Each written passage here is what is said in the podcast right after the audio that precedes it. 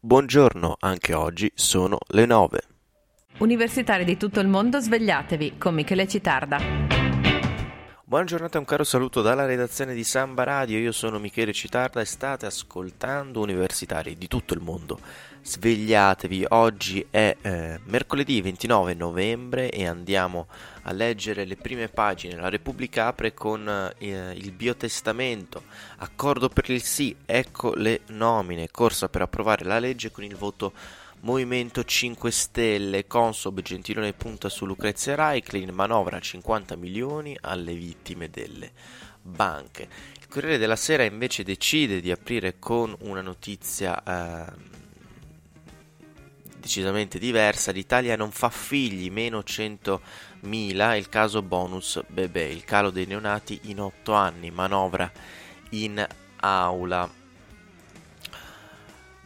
Il Fatto Quotidiano invece eh, torna come la, sulla Repubblica sul caso uh, del biotestamento. Fine legislatura, ultime leggi. Fine vita, forse fine vitalizi, mai. Andiamo quindi ad approfondire in questa prima parte eh, la notizia riportata dalla Repubblica a pagina 2 nello specifico poi nella seconda parte parleremo di quelli che sono gli ultimi eh, fatti che eh, ci giungono dalla Corea del Nord e infine parleremo della qualità della vita a Trento. Torniamo quindi con la Repubblica, pagina 2, accordo sul biotestamento, Ius Soli sempre più lontano. Col contributo del Movimento 5 Stelle i numeri ci sono. Sulla legge per la cittadinanza pesa la condizione del colle, Gentiloni non deve rischiare, la fiducia è impraticabile il biotestamento ha perdifiato in tre sedute, sperando che l'accordo di maggioranza regga e il calendario non diventi una ghigliottina, lo Ius Soli invece in archivio. Finito perché immaginare che diventi legge ai tempi supplementari di gennaio è al limite della fantascienza. Su un filo sottile si combatte la battaglia del PD sui diritti ma c'è un punto chiave da cui discende ogni altro ragionamento alla forma del paletto fissato informalmente dal Quirinale, che recita niente deve scalfire l'esecutivo, in nessun caso con i nuvoloni dell'instabilità post-elettorale all'orizzonte Paolo Gentiloni dovrà presentarsi dimissionario al colle. Ecco l'idea di invertire le priorità ed ecco la scelta Dem di dare la precedenza al biotestamento meno scivoloso della legge sulla cittadinanza. La svolta si consumerà martedì prossimo nella capigruppo del Senato. Lì Luigi Zanda darà il via alla uh, rincorsa alla legge sul fine vita, che secondo i sondaggi degli ambasciatori Dem può contare sui voti di PD, Movimento 5 Stelle, autonomie di un pezzo di Gal e Ala, pare anche di qualche alfaniano. È un'idea cara a Matteo Renzi. Concentriamoci sul biotestamento, almeno lo portiamo a casa. Già la Leopolda, l'investimento emotivo del leader era tutto per il fine vita, meno insidioso dello Ius Soli, su cui invece il segretario continua a nutrire dubbi non sul merito della legge, ma sulle, tro- sulle troppe trappole politiche che porta con sé. Non è solo un problema di pallottoliere, l'ex premier sa che una legge sulla cittadinanza segnerebbe la campagna elettorale e penalizzerebbe il PD di due o tre punti percentuali, almeno secondo alcune indagini demoscopiche. Eppure ministri di peso come Graziano Del Rio e Marco Minitti ci hanno messo la faccia, Gentiloni ne ha fatto quasi una questione d'onore e Matteo Orfini consiglia di provarci comunque dopo la manovra. Per me i sondaggi negativi li abbiamo già scontati comunque nei mesi scorsi, eppure Renzi non sembra convinto. Aveva implorato Gentiloni di forzare la mano prima dell'estate inascoltato. inascoltato inascoltato. Adesso ci sono le elezioni e insistere metterebbe a rischio l'accordo elettorale con l'SVP con pesanti ripercussioni. Perderemo 14 parlamentari secchi, dobbiamo valutare. Non che la partita del biotestamento sia una passeggiata, anzi lo sgambetto è dietro l'angolo. Il primo ostacolo si chiama 5 Stelle, bisogna fidarsi dei grillini e dare credito alle promesse di Alessandro Di Battista. Il biotestamento, giura il deputato, lo possiamo fare in 24 ore. Il timore è che i 5 Stelle si sfilino all'ultimo minuto. In questa legislatura è sempre finita così, quando si è tentato un accordo e poi Basterebbe un solo emendamento per costringere la legge a tornare in Camera, affossandola di fatto. Senza, senza contare che la clessidra ormai eh, quasi vuota della legislatura Tra il primo e il terzo passaggio della legge di bilancio a Palazzo Madama resta una finestra di due settimane dal 5 al 17 dicembre, sei sedute in tutto. Di queste solo tre potranno essere dedicate al fine vita perché il resto del calendario è appaltato alla riforma dei regolamenti parlamentari e all'intervento obbligato di Gentiloni in vista del Consiglio europeo. Una sfida tutta in salita che il PD proverà a risolvere chiedendo di proseguire lavori parlamentari a oltranza se necessario con sedute notturne. Potrà anche sfoderare l'arma del canguro per saltare gli emendamenti, ma non potrà affidarsi alla fiducia. Fosse per Renzi in realtà sarebbe giusto sfoderarla, ma Gentiloni non ne vuole sapere su una materia tanto delicata. Sul terreno intanto resta lo Ius Soli, Zanda tenterà fino alla fine di costruire le condizioni di una doppietta storica e c'è chi, come Orfini, non si rassegna. Io ci proverei a gennaio, confida ai ministri Dem, come ultimo atto della legislatura. Quasi certamente non succederà del- deludendo le aspettative della sinistra di Giuliano Pisapia. Luigi Manconi, che da mesi sonda i senatori in cerca di uno spiraglio, ha in mano un ultimo conteggio sconfortante, 150 senatori favorevoli.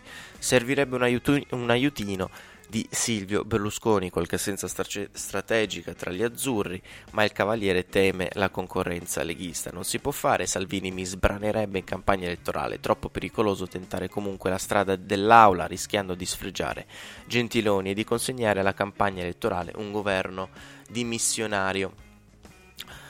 E su questo uh, punto uh, Salvini è autore di una frase shock, non mi occupo dei vivi, eh, o meglio, non mi occupo dei morti, ma solo dei vivi. È la frase shock di Salvini che divide il centrodestra. La Prestigiacomo lo attacca, mai udito toni così irrispettosi e insensibili su un tema tanto delicato.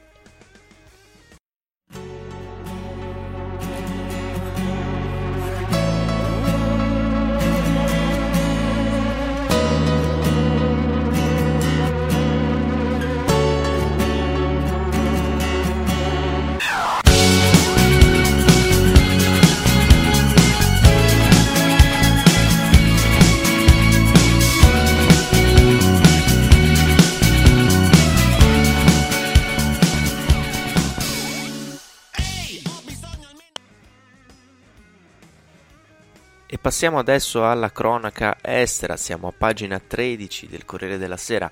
Missile di Kim, tregua finita, Trump ce ne occuperemo. Nord Corea primo lancio dopo due mesi, riunione di emergenza all'ONU. Kim ha di nuovo preso in contropiede chi sperava in un periodo di quiete e in un segnale di moderazione. I suoi militari hanno eseguito un nuovo test missilistico, il ventesimo dal 2017 e il primo dopo una lunga pausa. L'ultimo era avvenuto il 15 settembre. Donald Trump ha commentato a caldo il nostro approccio non cambia, ci occuperemo della cosa. Il Pentagono, quasi a mettere le mani avanti, ha sostenuto che il vettore non ha rappresentato una minaccia diretta o per gli alleati, modo per non restare eh, incastrati in una reazione a catena, anche se i dettagli della prova sono preoccupanti. Giappone, Stati Uniti e Corea del Sud hanno richiesto la convocazione d'urgenza del Consiglio di sicurezza dell'ONU. L'urdigno intercontinentale è stato lanciato dal sito di Pyongyang a nord-est della capitale.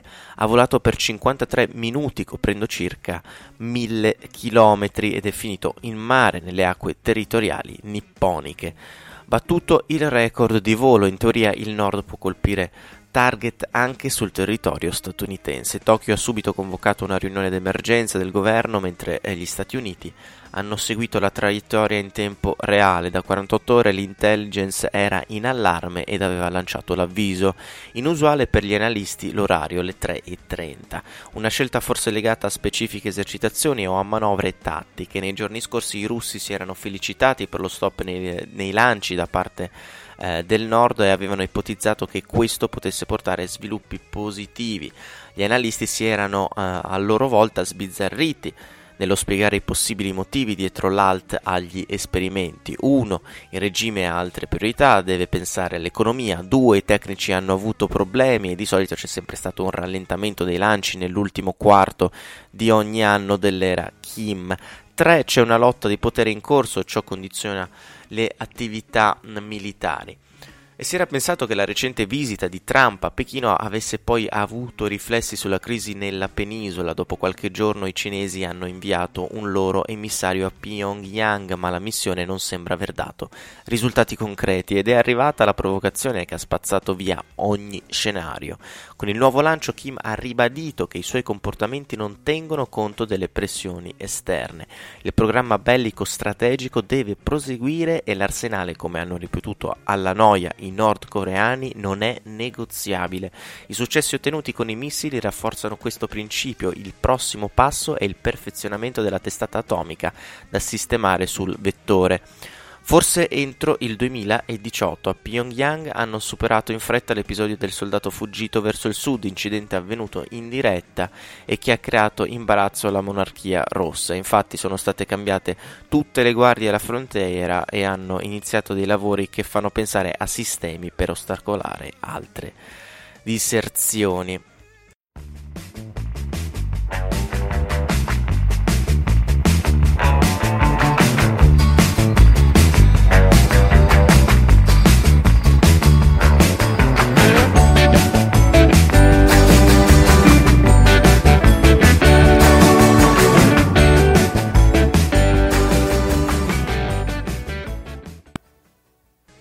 E passiamo, come annunciato a inizio trasmissione, alla pagina locale. Corriere del Trentino, pagina 2 di ieri. Qualità della vita Trentino al quinto posto. La provincia perde la terza posizione nella classifica del Sole 24 ore sul benessere dei territori e nona tra le realtà più sicure, fanalino di coda per cultura e l'alta emigrazione ospedaliera. La provincia di Trento si conferma ai vertici nazionali per qualità della vita e sorpresa non è nel girone infernale per quanto riguarda la sicurezza. Male invece la cultura, come pure rimane alto il dato sull'emigrazione ospedaliera. Scorrendo la classifica delle 110 province italiane, stilato dalla ventottesima indagine annuale del Sole 24 Ore, Trento si piazza quinta nella top 5 ma attenzione, rispetto allo scorso anno scende dal podio, nel 2016 era stabile al terzo posto e a guardare i cugini Bolzanini meglio fa l'Alto Adige, che quest'anno si colloca al quarto posto recuperando di qualche posizione il Tonfo era al settimo posto dello scorso anno, nel 2015 era in vetta. Analizzando la classifica si può affermare che la miglior qualità della vita si respira in montagna, Belluno Svetta al primo posto seguita da Aosta, Sondrio Bolzano e appunto Trento fino ad arrivare a Verbano Cusio Ossola in Piemonte. Per stilare l'indagine sono state analizzate 6 macro aree attraverso 42 indicatori, tra cui quest'anno sono entrati anche gli acquisti online. Il gap retributivo di genere, la spesa per i farmaci, il consumo del suolo, gli anni di studio degli over 25 e l'indice di lit- litigiosità nei eh, tribunali. Considerando macro, uh, le macro aree, ricchezza e consumi, lavoro, innovazione, ambiente, servizi, demografia e società, giustizia e sicurezza, cultura e tempo libero, risulta che proprio in quest'ultimo ambito il Trentino se la gioca in coda alla classifica, ma peggio fa Bolzano.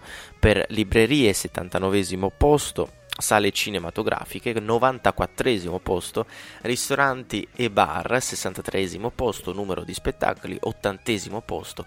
Bene invece la propensione allo sport dei trentini che collocano la provincia per indice di sportività al secondo posto dopo Trieste. Non va male nemmeno per giustizia e sicurezza dove nella classifica generale conquista il nono posto, un dato positivo, indice che la percezione della sicurezza dei trentini è diversa dalla reale situazione. Trento è tra le province province con meno rapine, scippi e borseggi, furti d'auto, terzultima, truffe e frodi informatiche.